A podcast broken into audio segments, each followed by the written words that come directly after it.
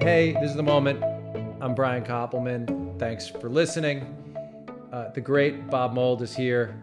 And Bob, I liked it when we first said hi. You pronounced your name, even though you should know that as a 54 year old man who grew up listening to Doc, I, I had you. I knew it was Mould. I didn't think it was Mould. It's either, way, either either way, depending on what side of the pond we're on. yes, but you were gonna be you were gonna be safe with me. I promise on that. And uh, Bob Mould, who is a genius, certified genius, um, and uh, from uh, Husker Du to uh, Sugar to the albums he made uh, under his own name, um, the work has been constantly. It's funny, Bob. I, I heard you describe re- recently as one long song, and I understand what you mean by that. But I, I, I would just say uh, it has been an artist's uh, an artist's life that we've been able to dip into uh, oh, as as fans and listeners, and and um, the work rewards close attention. And so, thanks for doing this on the eve of the release of your newest album, Blue Hearts. And I guess I wanted to start here, man, which is um, the new album ain't no sunshine rock. So it is, it is not. No, no. I I read some interviews you did around Sunshine Rock and and an album I loved and I've tried I I um I actually tempt a bunch of billions uh, episodes uh, against songs on there. I haven't been able to nail a song that like really landed in a scene yet, but I've really tried on your last few albums, especially Sunshine Rock. So I know that album super well. And I read these interviews where you talked about why you decided yes, despite the times, I'm doing this. But dude, what the fuck, man? What what yeah. happened? What happened? Two more years. You know, you, we, ask ourselves, can you? Can, do you want four more years of this? I, after two years, I was ready to tap out, and then two, and then we got two more years. I was like, okay, maybe I should speak up, just in case nobody is certain as to which stand, which side of the fence I'm standing on. Um, yeah, yeah. I mean, I you know back in you know back in 2018 when I was recording Sunshine Rock and getting ready for the 2019 release, you know, I had just, I had, you know, the two albums prior to that were both, uh, you know, darker affairs. They were informed by the loss of each of my parents in succession. And uh, I just, you know, moved to Berlin and really tried to get a fresh outlook and set about writing an optimistic record to try to get out of the, the funk of the last couple albums yeah. in the years prior. Um, and American Crisis was actually written for that album, so we'll we'll we'll fold that yes. in as we move forward. But uh, yeah, I guess what happened is I started playing a lot of guitar, and when I came back to you know when I came back to America at the end of 2019, ostensibly for holidays and recording, but now I'm now I'm here full time. I uh, I think re you know leaving Berlin and leaving sort of the the land of news as news, not entertainment, and coming back to America, yeah. which yes. was terribly divided at this point. I, I, my head started to burn again. so. Yeah, and so you decided that that that you wanted to, in a plain spoken way, uh, uh, really because it's both, you know, it's sonically, but also lyrically. You're pretty direct on this record. I don't have a lyric sheet, but the way I've listened pretty closely, and it does seem like you're, um, you want your listeners, your longtime fans, to know you consider this a crisis point. You know, you use the word, and and I think also you, it's it's it's pretty pretty clear. Uh, you know, forecast of rain. Uh, it's just pretty clear what you see, and and why did you decide to be so direct? Uh, well, I mean, I have written songs for most of my life. I started writing songs when I was nine years old. Uh, obviously, they were not political songs. They were songs about my dog and about flowers and my mother and stuff like that. Um, with Husker Du, my first band in the 1980s, we were part of an American underground scene, which some people call hardcore punk. Some people watched that turn into alternative rock.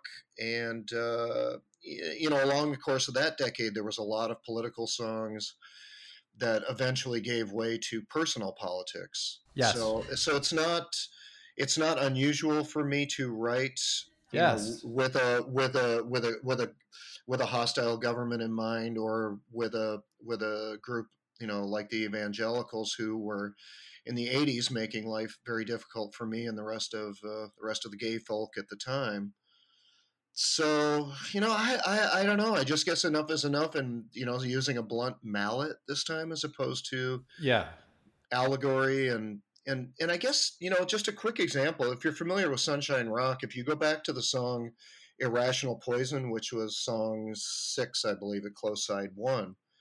Um, at first listen, you're probably thinking, "Oh, this is like you know, a great '70s pop song, you know, about summer adventures and you know it was actually about you know the plight of the syrian migration across the mediterranean and not one single person noticed it so that's sometimes what happens when yeah sure we, right we, we use yes. when we live in a place of allegory and metaphor and no but also that album was was uh, very clearly uh, an album with a lot of uh, candy in it for us you know and and an album you can sort of sing along to and rock out to and and uh, from a sort of audio semiotics point of view you're not pointing us in a way to uh, i'm i'm trying to change the way you think on this album. It's more of a change the way you feel album to me mm-hmm. anyway as a listener. Whereas this album is quite clearly a change the way you think and feel album. At the at the least consider the author who you've listened to for decades and you know when the author of these songs feels like his existence is being threatened. Yes. You know, and, especially yes, the, the, most recent events, I'm a little yes. concerned. no, I mean, I'm I'm I'm concerned. I mean, I'm concerned too, man. You know, and and um, and it's funny. I was listening to this album obviously before Ruth Bader Ginsburg died, but mm-hmm. but then listening again this morning, it was like, oh fuck, it was bad before. Uh, but the album's great. You know, look, the album is also. Uh, I just had this fascinating time, Bob, uh, reading reading your memoir because I felt oh, I felt a great deal of pressure before talking to you because you mean so much to people, and as you say in the book, you know. Um, your particular form of fame or celebrity or whatever we call it, and it's you know it, it's evolved over the years um, with the spinning and everything. But the the small as you said a small group to whom you're incredibly important. And so i i'm aware of those people who are going to care a lot about this conversation as well as the broader audience that just knows bob mould's a, an artist that they care about you know? Yeah it's um you know, thanks for the kind words about Blue Hearts. It's, uh, I, I, I, mean, uh, you know, the the journey to get to the record that you're hearing and we're talking about now. You know, it really did start back in April of '18 when I was in Berlin and I wrote American Crisis, and I think that song took less than ten minutes to write. Mm. And it was one of those ones where I don't know if you have this as a writer where you know, just sort of this visceral outpouring happens and you don't even remember that it happened. And you stop for a moment and inhale and you look at the words on the page and you're like, uh, I'm not changing any of those. those are the best. I mean, you know, we live for those. I mean, those are the things that we live for. You know, you, it's that feeling I've described on here, that feeling where you're kind of like, um, you're barely tethered to the earth yet it's somehow you're hyper present at the same time you know yep. and you're just in the ether in the best way. For writers, it it uh, well, you never know when it's going to happen. Uh, so you so did that become like the north star for you for the album though? You wrote that track, and did it point you in a direction? Uh, recorded the track uh, for Sunshine Rock and then shelved it. So I had that in my back pocket. As 2019 went on and Sunshine Rock came out and the band did the touring, and then I was in Europe in the summer of 19 doing solo electric festivals. I think it was just about this time last year where that terrible sense of deja vu started setting in with me. Yes. And it was specifically, oh my God, year three of this Trump business feels an awful lot like year three of that Reagan business. Yes. And I started thinking about, oh, these television personalities who have all of this backing from evangelicals who become president and then we're setting these culture wars in motion and you know it just all felt so familiar and so scary because i somehow got through that first run of it in the 80s in one piece i think and it just really sort of crushed me a little bit to think oh my gosh there are young people who do not know what's coming You know, uh, they you know maybe they just think, oh, that crazy person who's president. You know, we don't let's not give that any lip service, or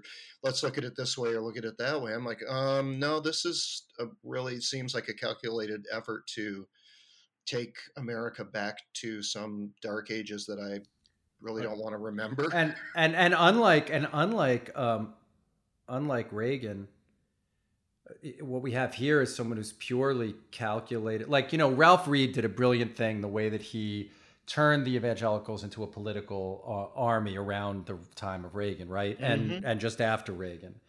But but Reagan was an easy target because he, that aligned with his values. But now, as a look, you and I, you don't know this about me, but I'm a lifelong pro wrestling fanatic. So, oh boy, so you know, I know. So, so with with what we have with Trump though is is actually someone who's pure carny. He actually doesn't Total have carny. a belief. He's just carny.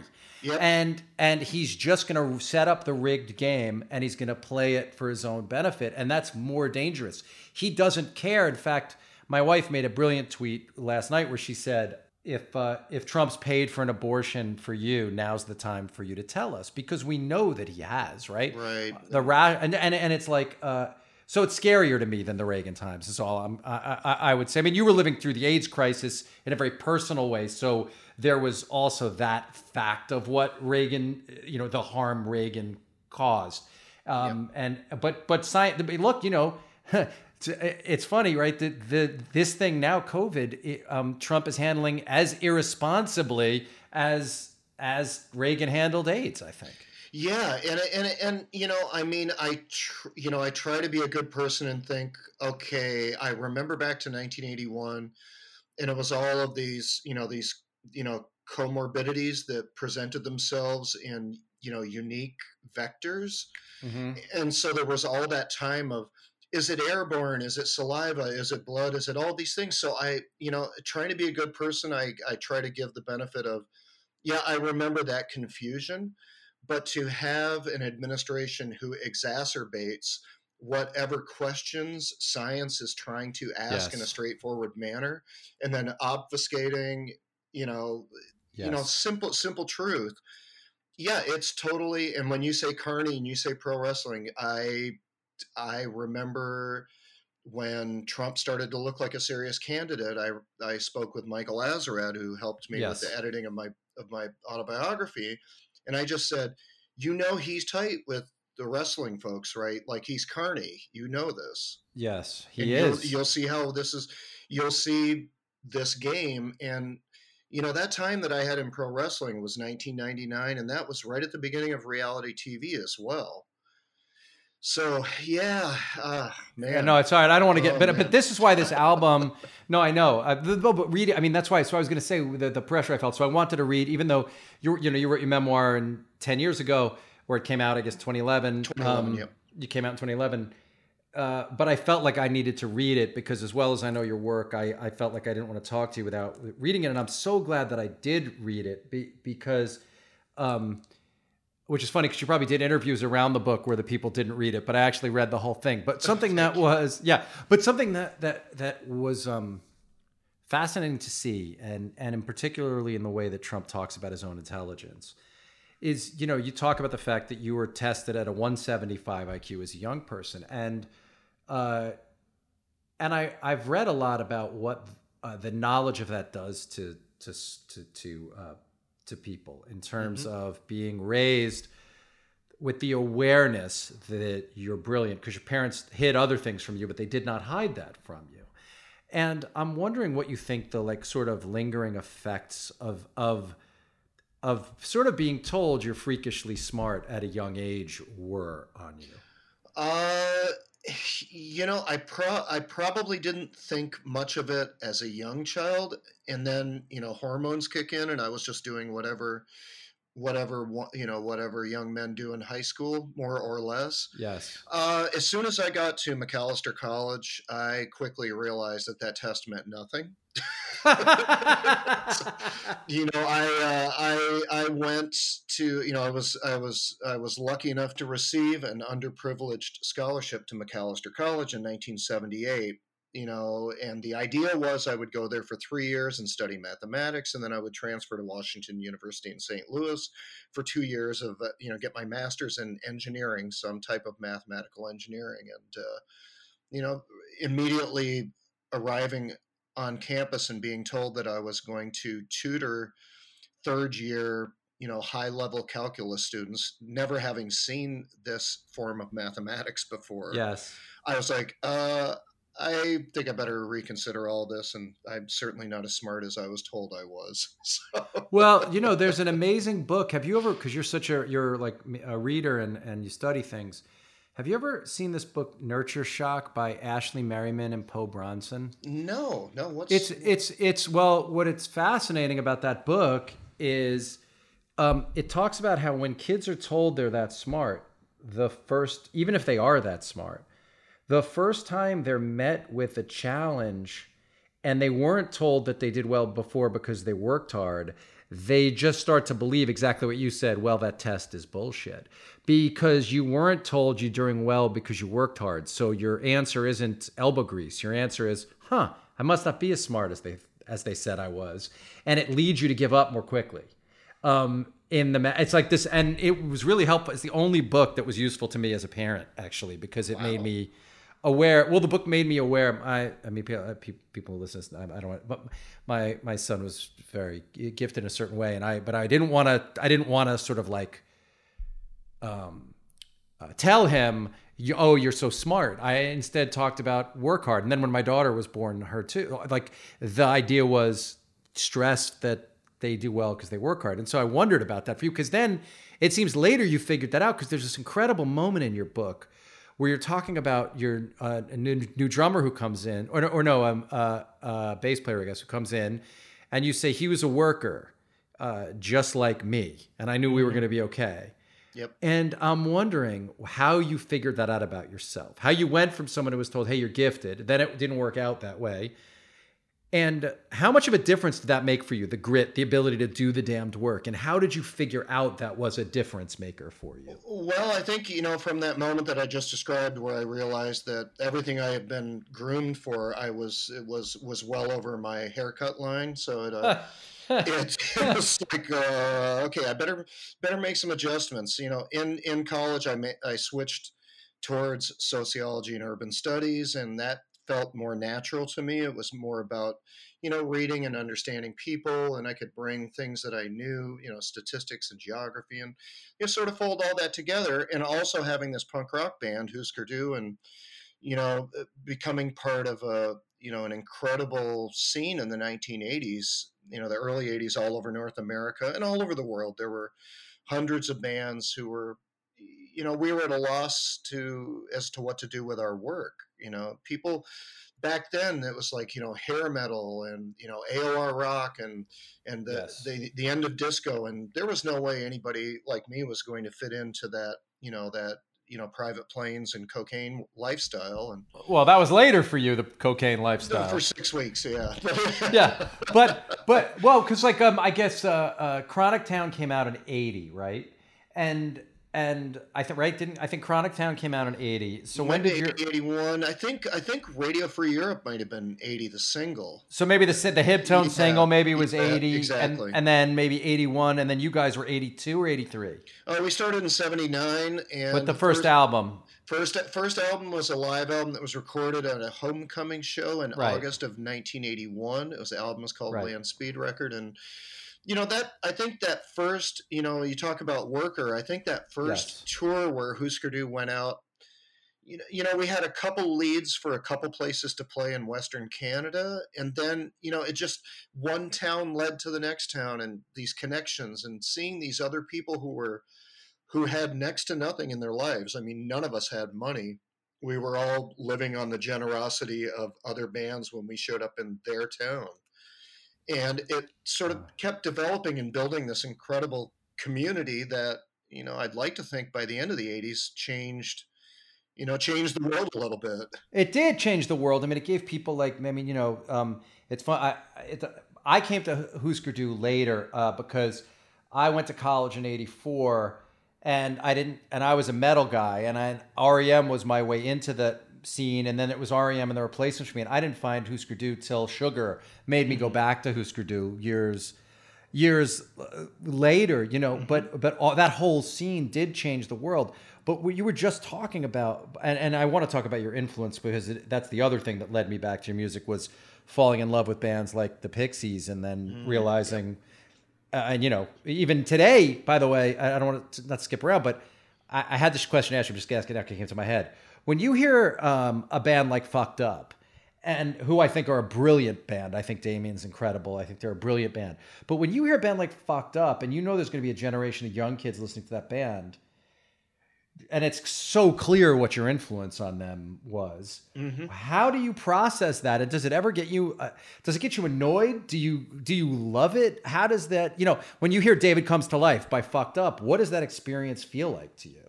I'm glad somebody listened. Right, right. and, I, and I'm glad that they found what the what the purity of of whatever that rage was back in the '80s. You know, just that you know just that these brief, short bursts of of angular guitar music that has you know pretty deep melodies and you know has a social Yes. conscience and you know you know staying you know trying to stay pretty true to the independent work ethic you know working with you know smaller labels and doing a lot of the hard work yourself. I, you know when i see fucked up or i see you know the, god there were so many bands you know japandroids or cloud Oh, yeah. nothings Of course. or METZ or titus andronicus you know Well, you got to work with them. I love Titus, but you got to work with them, so that felt like a full circle kind of a thing. Yeah, and bands like you know, even in, even bands a little before the you know before the last decade, you know, like the Hold Steady. I mean, there's been Wow. you know people who really get who get Yes. that get the message right. It's I- sort of the, it's sort of when people say, "Oh, punk this, punk that." It's like no, hot topic punk is different than the real punk because that's the way punk looks. That's not the way punk is. Yes, I. Oh no, you and you and Craig Finn. So they're the Hold Steady are basically my favorite band, and Craig and I are friends. And I was texting Craig as I as I was reading your book. Te- Craig and I were texting. So so I yeah we were texting. I was like, dude, did you get to this part of the you know because he'd read it ahead of me, and so we were just texting yesterday about the book. Um, and uh, because your influence is different. Well, okay, but ta- speak about this a little because there are people listening to this who actually might not understand. You know, I also am a Velvet Underground fanatic, and what people said about the Velvet Underground is true about Husker Du, and and and the reason I bring up a band like Fucked Up is, you know, that's three or four generations past when you were doing that kind of music, right? It's three or four generations later, and and yeah, sure, you could bring up Titus also, but but I think about those acts, and it's it's thirty years late, forty years later, you know, um, and so how does it hit you that whole thing? Do you understand? I guess it's, just hitting me now that you're laying it out like that. right, but it's true, right? I mean, I know, I know, it is generations because if you, you know, the logical, you know, the logical hopscotch is Who's Husker to Pixies to Nirvana to whatever happened in 1996 that made me turn away from guitars yes, to to those who, you know, 10 to 12 years later reclaimed it in its purity and and and took that you know took the the healthy parts of the message and the community ideas and and brought that into the 2010s yeah. Yeah that is a lot of generations. What what god what was i doing? Yeah, right. No, that's funny. But when you see that, I guess the thing is when you see that that it the lineage that where where you know you talk about the Sugar sold three hundred thousand albums, which today is just so many albums. You know, on your first album with with, with Sugar, but that you settled into a thing where you were selling sixty thousand or seventy five thousand, which is still so many albums today. But but the influence is and and Husker Du never sold three hundred thousand albums, right, on an album. Mm, no not that i know of i mean zen arcade maybe over time is probably the biggest seller i would think just because Sure. you know because it's the album that the critics picked up on and they held it up and it sort of you know that's It wasn't Candy Apple Gray bit because of Grant's song a bit the the big like the biggest album or no? Lonely. Um, Yeah. No, it was. I mean, all of those final records, Flip Your Wig, Candy Apple Gray, Warehouse, they all sat in about the same sales, probably around you know 150, 200 maybe. But why do you think so? Okay, let's say which is still even then was a great thing. It meant you were a Yeah, real yeah. band with a real audience and all this stuff. Why do you think? um Why do you think, if you've thought about it at all, It, that that that that music has led to so much great music. I guess that's what I I want to know if it's if it's uh, uh if because because you said in the book that as soon as you were done with Zen Arcade, it like didn't matter to you anymore. And I understand what you meant by that as an artist. You go through the I, I get that, but yep. can you can you understand why viscerally and intellectually it's it's it's launched so many bands? Yeah, yeah, because it, it was. It, I, I think you know. I'm not sure I can nail this, but let me try. Try you, the, you know with hardcore punk there was you know as as that art form which started i guess around 1979 1980 you know was, there was there was a certain style and a certain mentality to it and it had gotten to a point in 1983 where there was a, all of a sudden there was a lot of rules there was a lot of ways that things had to be and i think Huskers had bigger ambitions. I think we knew we were turning the corner into a different way of looking at music.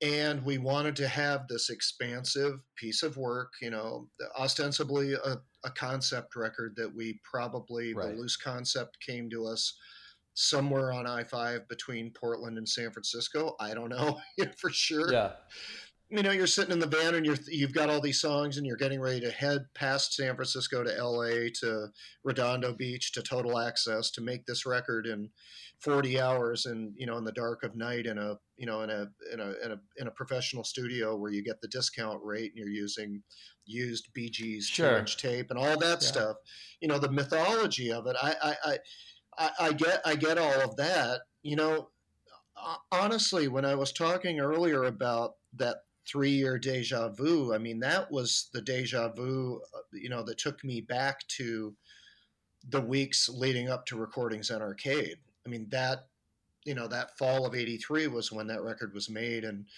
you know, just really to me, it was thinking about what, who was I and what did I have and what did I do with it? You know, and I was like this 22 year old yes. going on 23, this, you know, gay Crazy. kid with no sexual identity a guitar, a you know, an amp with a 12 inch speaker in it, and a, ba- a sleeping bag, and a bag of clothes, and a van that I could sleep in, and that was about it. And you know, we actually accomplished a lot with, at least me personally, I felt like I accomplished a lot with just those few things.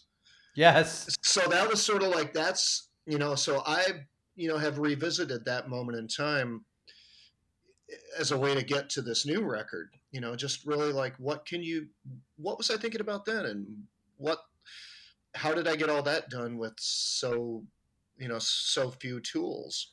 How, how much did you think do you think i've talked i talked to jason isbell about this and it fascinates me endlessly which is i think a key is melody. And mm-hmm. i think that even though a lot of the punk bands had melody you had a sense of melody you have always had, and Grant had it too. I think yep. a sense of melody that even within the power of a, this wall of sound, this this with that had that sheen from the layering of the the whole thing, there was this melodic um, ear can't. There always was this sort of melodic sensibility that would just live on in the listener for a long time. That you had to put in the work to listen enough that because you buried the vocals and all that stuff. But I do think when I hear the bands that that really do remind me of, of what you do, you know, Black Francis and Kim were great at writing melodies, and I think Damian writes great melodies, or whoever writes the melodies and fucked up. And like, uh, I do think, where do you did, did the melodies just occur to you? Did you work at that part in the book? You know, you talk about the working at the words more than you talk about working at the melodies. You almost never write about working at the melodies. Yeah, the melodies were there from the get go. Um, you know, in you know, I was born in 1960, and in the late 60s, my parents bought a uh, like a mom and pop grocery store, and the people in the small town I grew up in who sold tobacco and beer to my dad's store, they were the same company who stocked the jukeboxes out on the highway. Right. So I would, ha- uh, so I had all of these, and I still have to this day. They're actually in arm within arm's reach right now. All of these great mid late '60s jukebox singles. Oh, you know, so awesome. that's like you know that's Beatles, Beach Boys, Byrds, Hollies, Who, Dave Clark Five, you know, Jimmy Webb writing for the Fifth Dimension. Of course. You know, so I mean, that was the stuff that kept me alive as a pre-teenage kid. Yeah.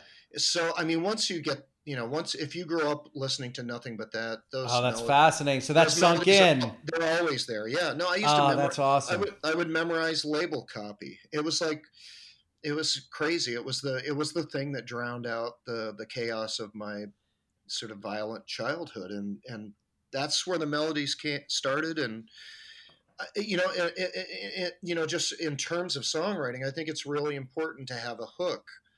You know, something catchy, something subversive, a melody that people may find themselves humming Yes. with or without the words and then they build you know that attachment gets built to the melody and then you know i mean you and i probably do it you hear a jingle or you hear a you hear a, a melodic line and then you have to what were the words to that Yes. yeah that's that's it's And- simple And you, uh, uh, and that just happened though. That wasn't the kind of thing where you would start.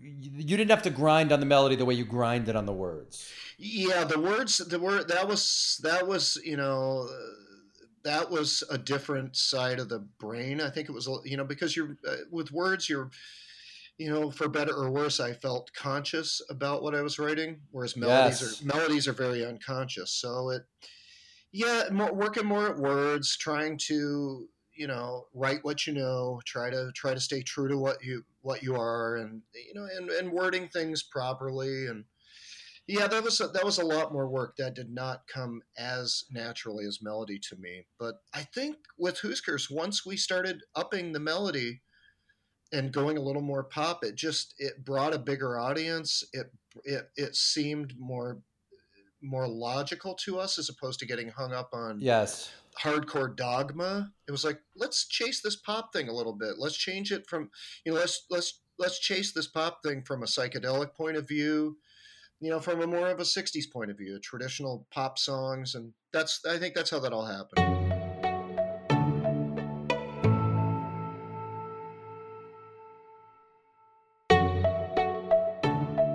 As an artist, each time, God, there's so many things I want to ask you. Okay, as an artist, each time you made one of these shifts, it seems to me you didn't worry about the consequences till after.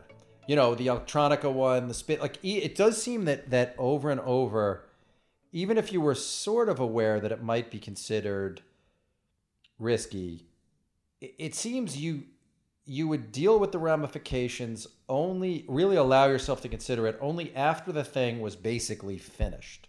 How did you train yourself to do that? Uh, wow, yeah, I. Well, I mean, I got you know, Husker Du was one large block of work, and when that band ended, you know, I had a year and a half to myself on a farm in northern Minnesota to relearn the language of music because you know to be to be honest why would i leave husker du only to have a band that sounds like husker du Right. that that would be that would be ridiculous so you know i just started listening to world music i started messing with alternate tunings and you know started started looking at words separate from music and then putting music to words which was a different way for me to to write at the time uh and, the, and, it, and it gave me very different results. With sugar, I went back more towards you know my stricter Yes. pop sensibilities, and then you know the the electronic era. Uh, you know, in 1998, I made an album called The Last Dog and Pony Show, and I was going to step away from rock music because Yeah. I, I was in New York City. I was living, you know, spending all my time in the West Village and in Chelsea and building that gay identity that I never took time to consider. Yes.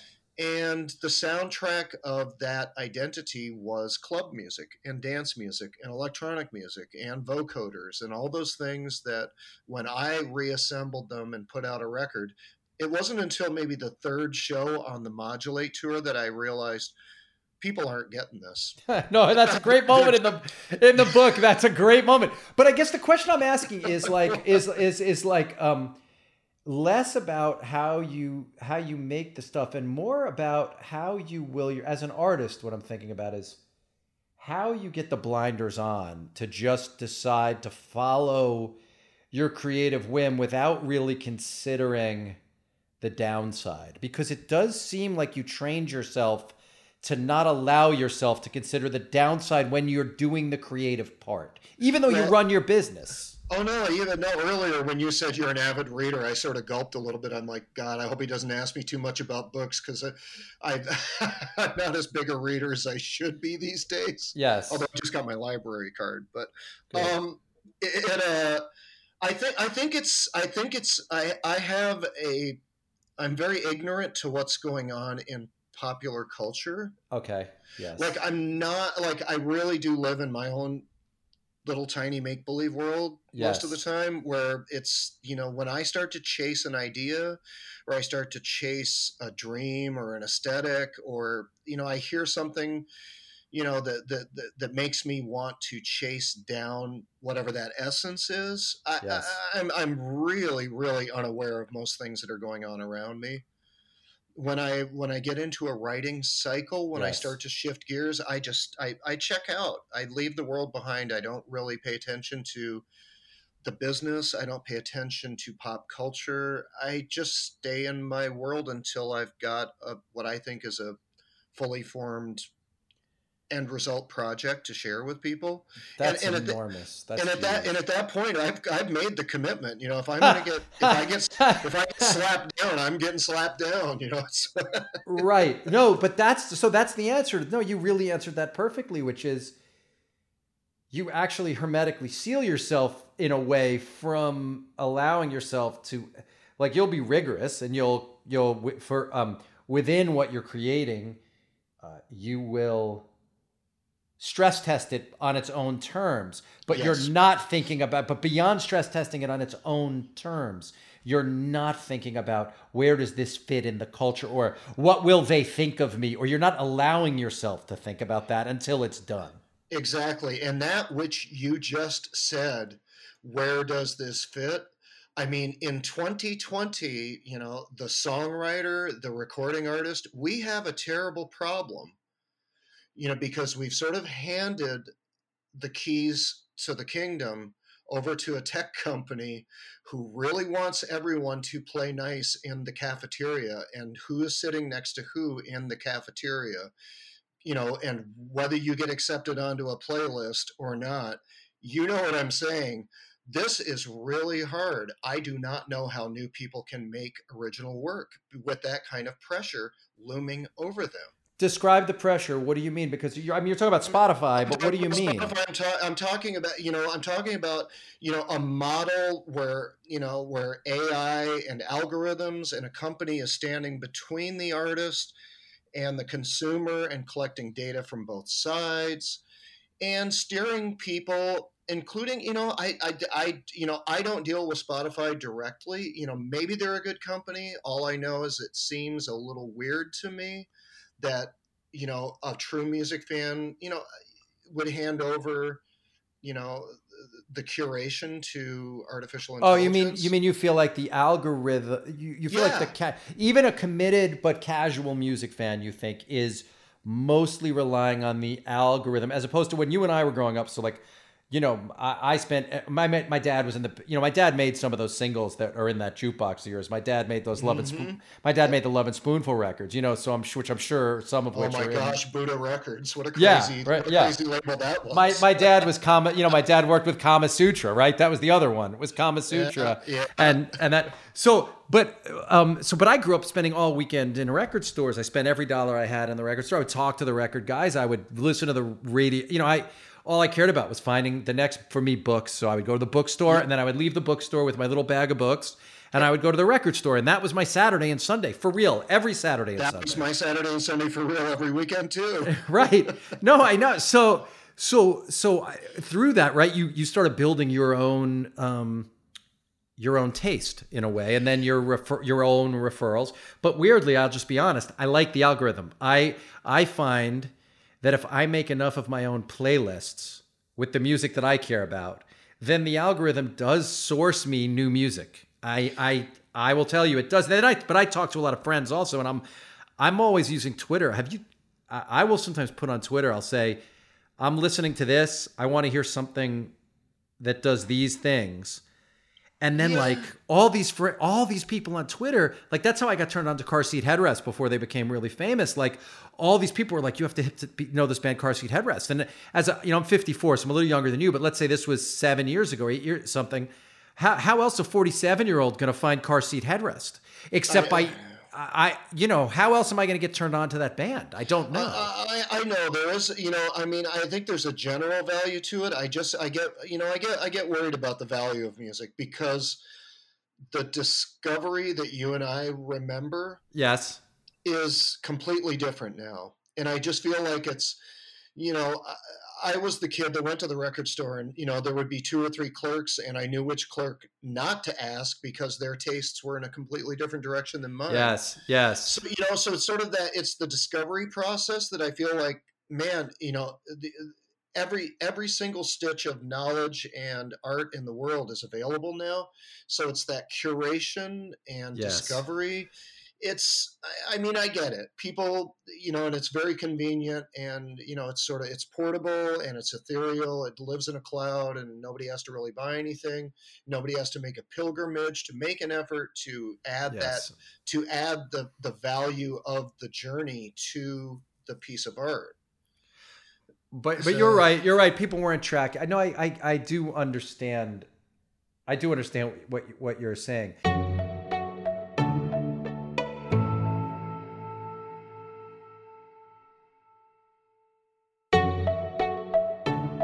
I want to go back to. Um, I want to go back to this thing you just casually mentioned, which is the way that the you and the bands would share information back in the old days. And you bring it up a few different times in, in the book, but it is a beautiful thing, I think. And it speaks to that, right? How you would have this note, these notebooks, and you would share information about um, and, and what I was thinking about was the difference between your scene and the heavy metal scene is, you know, in the heavy metal scene, all those guys were like Poison and Motley Crue were literally just sharing information about which groupie they thought gave better head. I mean, that literally. No, I mean there were they had like a whole my system God. where they would share that stuff. I've read about it for real. They did, Oh and so they would say, you know, if you're going to if you're in Shreveport, you got to look up whatever. You know, that's what they were doing.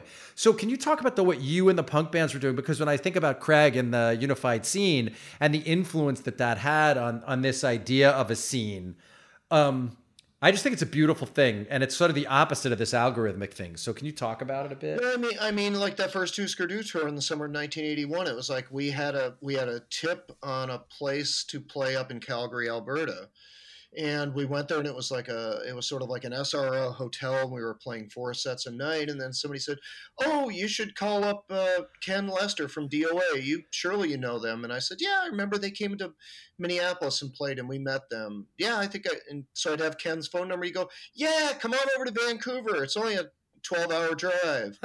you know, we'll, we'll put you up in a, you know, we, we- we've got an abandoned house down in Chinatown we can put you up in. You know, you can just stay there. You know, the landlord never checks on it. And, you know, while you're there, here, to call these folks in Seattle. And we would spend a week in Vancouver and then spend a week in Seattle.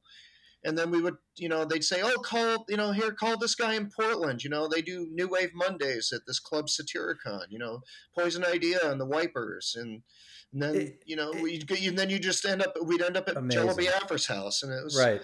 so you know then you're meeting you're playing shows with bands you've never heard of and and never met but you you play the you share a stage and you build this friendship and then when they get ready to tour they have they have my phone number and they're like so okay so when mdc comes to minneapolis call me and we'll put on a show for you guys up there. We'll rent a vfw hall or take you over to the community radio station or or make you dinner or whatever we can do. And that i mean that was the that was sort of the baseline for that entire scene was just people playing shows with other like-minded bands and seeing that they're cool people and that their hearts are in the right place and then you sort of share your phone book with them and share your share your floor with them so they have somewhere to sleep after the show when they come to Minneapolis. I mean, that's so move. I mean, that is so. Um, that's such a moving uh, idea. But then, then you talk about, and I don't want to reignite the war, and I won't. But you talk about, you know, how the replacement's more of a rock and roll band, and how did you distinguish? Just you know, and I'll say the the Mats are one of my favorite bands of all time. But how do you? great band. Yeah. How, well, you guys came up together in a way, but they somehow weren't exactly in the scene. Uh, well, I mean, there was you know there was Twin/Tone Records, and in the Twin Cities was the main label, and you know they got signed immediately, and you know they had people taking care of them. Ah, and, that's the you know, difference. yeah. that that kind of stuff like we were we were self-managed we were you know sort of self-determined it was a diff you know we were in a rougher scene i think the replacements were you know they were rivals in a sense they were good friends too and it um, i just think it was a di- sort of a different uh, two different slightly different worlds and there were places where it overlapped i mean we all used to hang out together but i mean they had they had managers and labels and folks that that made things Right. So they could survive. a ever so different way. slightly easier for them than than than our particular struggle. Yeah, no, that's fascinating. Can you talk a little bit about how that makes sense to me? Um, how that experience seemed different for them versus you, even though then you made the Warner Brothers. You know, you did then make the Warner Brothers deal and and end up. Yep. And and Karen was incredible, by the way. Um, I loved So reading great. the way you talked about her, and um, I remembered, you know, I knew her a little bit, uh, and I just thought the world of her. I mean, that was the great thing about reading your book. Like all those people that I knew, all these, uh, and reading about them, and and Julie Panebianco was the gr- one of the great people. So Yes, she's yes. she is still remain, you know, just one of the great people, and Mm-hmm. um, still, uh, uh, she was always just gr- great to me. Always Um, giving, always just wanting to help. It was you know, and just just make things good for people. It was really great. just a music fanatic, but so smart and so plugged in. And everyone always knows she has. I, I remember when I was in the record business and and uh, um, you're not supposed to be a fan anymore, but she knew how much REM meant to me, and and uh, she called me. She was at Warner's, I guess. She called me over and she was like, "I can leak you the album," and I was, you know, I was like head of A and R at some label, and I should not have been caring about that at all. And I like ran over to her office and she leaked me the record, and I, that felt so punk to like the whole scene. You know, she knew that somewhere in me, I was still the kid who just needed the album. Why Even- did they do? Why did they do that to us? When you get in the business, you can't be a fan. What? what Right? What was what was that about? I don't know. It killed me. I, but no, that's one of the things when I got to leave the record business, you know, I got to become a gigantic fan again. And I promised myself I would never, I, I promised myself that in the in movies and TV, I would never allow that to happen to me. And I still watch movies like a fan.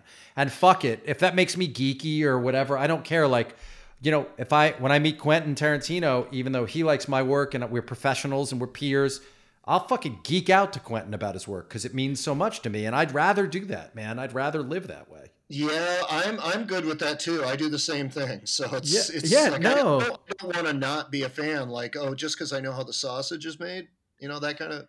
Yeah, but it makes you Uh. jaded. It can make you jaded. All right, I want to ask about this. This is really matters to me. Um, Okay. and I think to the audience. You know, I remember when you transformed your body and your appearance, and you talk about how people reacted oddly to it at first, but but it's a remarkable thing that over and over you were able to make a decision, Bob, and really make gigantic changes. And I wonder if you have any insight into what your process on that is, because all you did was write down. You know, you just wrote down like start going to the gym, get in better shape. But mm-hmm. and so then it's the nine mile bike rides, and I love that. I do that actually. I do ten mile bike rides every ten to twenty every day, pretty much. But Yay. It's the best. It makes me so happy. But Yes. um, but uh, but you also went. All right, I'm going to the gym every day. I'm going to become muscular. I'm going to lose all this fat. I'm gonna, and and and and you've done that in your work also, where you've said I'm going to make a change. Can you just talk a little bit about what your decision sort of tree looks like, or or what your decision process is? That once you reach a decision, it's almost like there's you've eliminated the possibility of not doing it. Well, I think you know I have a reputation. I guess, especially in my twenties, of being sort of a difficult guy. Um, you know, I saw things in black and white for a long time. You know, things were pretty absolute to me. I mean, you can you can feel it in the work. You could, I mean, if you go back and Yes. you look at interviews from the '80s with me, I mean, I'm I'm out of my head with with you know just these sort of strict absolutes all the time. And you know, I think probably a lot of that came from my dad. You know, uh, you know, observing his his erratic behavior maybe Yes. you know he was he really he he was you know i mean i loved my dad but he was a tough case right it, it, you know a, you know pretty you know an alcohol Well, I would say he would be he was he was abusive in the house to everybody but you basically. And yeah which which still makes me feel weird to this day but thankfully i have a good relationship with my older sister about it and we can laugh about it but i, I think we laugh yeah we laugh about it. But uh, it, it, I, I just think a lot of you know i think the biggest decision that i can remember you know the decision that really sort of set all of that in motion was when i quit drinking in 1986 i think i, I talk about it in the book where it was the summer of 86 and i just woke up one day and i saw my dad in the mirror and i said to myself i have to stop this or i will die and to sort of shut off you know an activity because i started drinking when i was 13 and i didn't miss a day for 12 years Amazing. it it to turn off something that you do for fully half of your life and all of your adult life and it's intrinsically tied to your profession it's almost expected you know because i think you know when people think about bands they only think about you know when they are you know when the audience arrives at the show and then when they buy a t-shirt and leave they don't think about that when you get there at 1.30 in the afternoon and there's nothing to do for three hours except oh look they left us a whole bunch of beer in the dressing room you know it's, Yeah. it's sort of a business that encouraged well it facilitated bad behavior i won't say it you know it maybe it encouraged it too but so you know for me at that point to make such a cold cut in my life and and and you know i lost friends i lost a little bit of you know sort of you know what my peers were doing because it was weird for me to go out with friends that were drinking again i mean it had a real profound impact on my social life and on who I was, but it I could see the benefits of it because I was going to live because of it. So then when it came to quitting smoking or changing, you know, changing hometowns or changing, you know, my aesthetic and my work, you know, those are those are all a little bit easier once you've taken out half of your life in one shot. Uh, But for a lot of people, that changing your body thing is so hard. It sure is. Well, again, you know, I mean, I try to figure out why why that is. You know, I mean, I'm I'm I, you know, I mean, I have the best job in the world, right? I work on my own clock. I work on my own terms, more or less. I have I make my own day schedule. I don't have children. Eh, I and I know how large a responsibility that is for people as they go from 30 to 50 Yes. and it takes up all of their extra time and they don't have time to be selfish you know in that in that way in that way that you know i'm going to take care of my own body now i'm going to put two hours a day aside to do this thing so i understand it's you know i have a luxury i guess to to do that whereas i understand other people's lives are busy in a different way did you find it hard though when you did when you did it? Did you find it hard?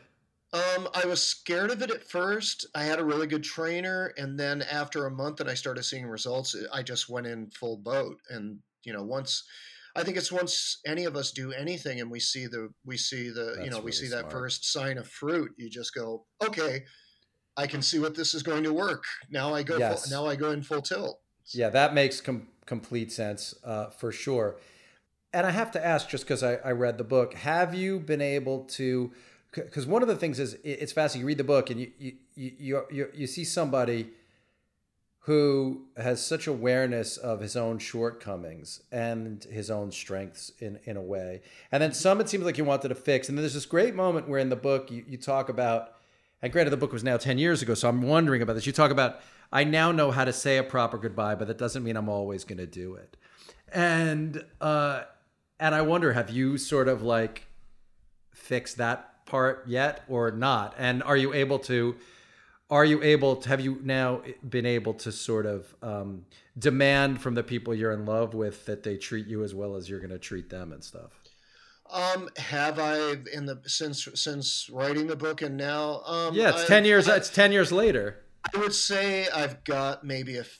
I'm about fifty percent successful as opposed to being a complete failure. that. That's that's a lot better. That's a It is lot better. It's like incre- it's like exponentially better than I used to be, but I still have work to yeah, do, but- and I, you know, this whole thing. I hope I get better by the end because then when I say goodbye, then it's like I don't get to change it. yes, yes, no, because you do come away. What's fascinating yeah. is like, and no, and it's what's great about your work. It, it, there's such humanity in in your work, and you've always put it on in in the records. But then, you know, listening to this record in the before I read the book, and then after, and then really all of your music, this desire for connection uh, this partial knowledge of that you, what you have to bring to the table is special, but then then the pain of not really knowing how to demand the kind of love back that you're willing to give. It it it hurt reading the book for you, you know, as I would see you repeat this pattern. Yeah, it um I mean, I'm in a good place now. I got a wonderful partner. We've been together for close to 10 years and you know, I think we you know, I think I've I've learned a lot. We, you know, this, this is always a work in progress, right? We do you you you, you try not to, uh, you know, re you don't you don't you try not to you know mirror the you know the, the the bad things that you've done before the bad decisions you've made you try to yes. uh, just move you, you know it's it's it's a hard it's a it's a hard thing you know we i sit here and i talk and i have a lot of emotions that i'd like to share with people and you know still making that sensible connection between my heart and my head and then when it flies out of my mouth and i can't take it back. Like i brian brian i sweat that stuff really bad just to let you know i mean i really do sweat that it's like i, I woke up this morning sweating something i thought i had said and then i went back and i realized i hadn't said it but i literally woke up this morning like i can't believe i said that and then i was talking to the party because you didn't say that i'm like Right. Really? I'm like, no, I swear. Like I woke up believing I had said this harmful thing, and he said, "Stop! You're being stupid. You didn't know." Oh, that's and great. Well, that sounds like a great back and forth. Actually, that sounds like a great partnership. Yeah, but I get you know, but I guess yeah. The short of it is, it's just like I really do sweat those things. Like I, you know, again going back to the '80s where I was a, such a black and white guy, and I really polarizing to people around me and i you know i i know you know and, and i've tried over the decades to you know get to peace with myself and and and try to cut the world around me a little bit more slack and not be quite as demanding on the rest of the world as i am on myself and but it's still it's that connection between you know what i feel and what i think and then what i say and that's not always a graceful uh, series of connections, and I do still sweat that. And yes, what's and what's weird is as I get older, and I don't know if the listeners feel this or if you feel it, but you know, you and I, I think we, you know, we we live on the same side of the fence, right? I think yes. we're on the good. I think we're on the good side of the fence. We try. We always try to consider people, and you know, we're all different, but we're all the same, and you know, all the good things in life, you know, but as we get older and we lose connection with the youth of the world and how fast the language changes, words that I used to think were appropriate in describing yeah. situations, and then you all of a sudden rec- you get called out for using a word that you thought was okay a few years ago. Like the the lexicon of of correctness moves so fast, and as I get older, I feel like I lose yeah, and you don't want to become Archie Bunker. You don't want to become Archie Bunker thinking thinking that everybody else is meathead. No, it's hard as you get older. You got to be aware of it. I agree with you. Um, I, I also what do, was. What do, we do, what do we do with that as people? I mean, is that just the way it is? Like, oh my God, I have to. I have to like spend all my time on Urban Dictionary or somewhere. Well, I mean that's so maybe maybe that's maybe that's one thing that maybe that's one thing that having kids helps with, right? I have a 24 year old yeah. and a 20 year old, so like I'm pretty much picked up on that stuff quickly if I get it wrong. And also because of what I do, I have to study the lexicon all the time, as you do as a writer. But you know, when yes. I'm writing, because I'm writing dialogue, I have to be like aware of it. Um, it's hard. I want to talk about one other thing before I, I, I let you go because it's also in your. It mattered so much to me. You know, you said you you lost people to suicide, and you talk about not going to funerals. When I was 13, I don't know that I've ever said this in the podcast, maybe once, but the person who was my closest pal at 13, he killed himself oh. and uh, it was awful, you know. And um, seventh seventh grade, and my parents didn't let me go to the funeral, and I understand why they made that choice. I also didn't get therapy. There was no therapy. I never went to therapy till I was like 30 years old. Um, but it just wasn't in the our culture of my family and our home. And my mom didn't want me to see the parents and grandparents of this boy who killed himself. Um, you know, she didn't want me to have to see that kind of raw pain. And so, obviously, when I read your book and you talk about not going to certain funerals and you talk about suicide, I just want to thank you for that because I, I've I've talked about it a lot in my therapy and in my family, but it was the first time someone else articulated for me the way that that blunts a certain emotional release and that kind of like sets a certain pattern around processing death that is not great. And that happened to me. I didn't have the catharsis. I did yeah, I didn't have the catharsis of the going to the funeral. And and I had to do so much work to find my way back to that. And thank you for writing about it. I really felt seen no, when I was no, reading that in the book.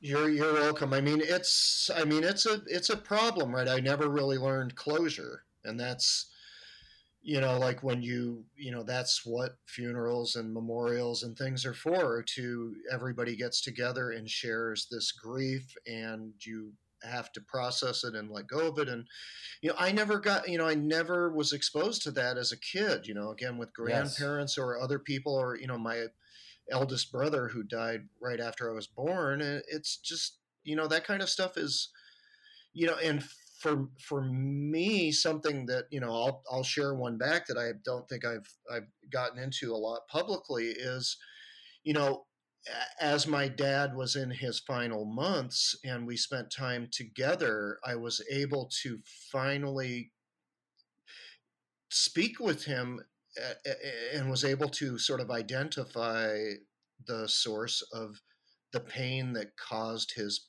behavior and it was the passing of the first child. Sure. And and and, and even ta- even talking with family members after that they were just like we had no idea. I'm like i had no idea you know it's it it's so wow. sim- it's such a simple thing but because i was raised in a sort of a closed emotional environment it, it never even would have never showed up on the radar and I didn't get to that till 50, I was 51. No, it's you know, amazing I, how much we all carry, right? So yeah, so I mean, we all, I mean, God, family of origin is such a powerful thing. Yeah, and and and, and death, you know, and death and heavy circumstances take us back to those moments when we were children, and siblings start to reenact rivalries and oh my god right? Well, listen it's all the great thing is the great thing is man it's all in your music and it's always been in your music. And that's why your music 40 years later is still i mean i fucking put on the i'm i know you know uh, people talk to me about rounders and i don't mind it. I it's funny when you talk about zen arcade like I've I've been able to come back to my first movie and I understand why people love it so much and I can mm-hmm. actually mm-hmm embrace it and I'm okay with it. But I do understand, like, I still go back now and I do listen to Candy Apple Grey and Zen Arcade a lot. Thank you. No, I listen to those albums a lot. And they still, I hear all this shit in your music. This, this, uh, this fracture and desire to somehow, through community, through music, find your way back to being whole. And this new album is um, every bit as strong. And, uh, as much as I dig Sunshine Rock, I feel like this album is really crucial right now. And I tell, I would like to advise everybody to go check out Blue Hearts by Bob Mould and um, uh, go when we can go see music again. Go see Bob play. He gives us all uh, every night um, on stage. Do you still do blow off, or you don't do that anymore? Uh, blow off wrapped up in early 2014. That was a, an incredible 11 years of, of DJing and partying. And so, do you not to... DJ? You don't DJ anymore now? No, I haven't touched. I haven't haven't hit the haven't hit the steel wheels in a little bit. But uh, you know, maybe I've been away long enough. Maybe all the music I used to play in the 2000s is back in vogue. Well, you should come back because now DJs make more money than anybody else. I mean, you can just oh salt that DJ money away. Uh, everybody, Bob Bob Mould. You can find him on Twitter uh, sometimes, and uh, go get his records. Yep, all across the socials, it's Bob Mould Music. That's Facebook, Twitter, and Instagram. And Mould is M O U L D, even though it's pronounced Mold. Gosh, there was so much more, but next time I'll ask you more stuff. Thanks for doing this, Bob. Really appreciate it. Thank you, Brian.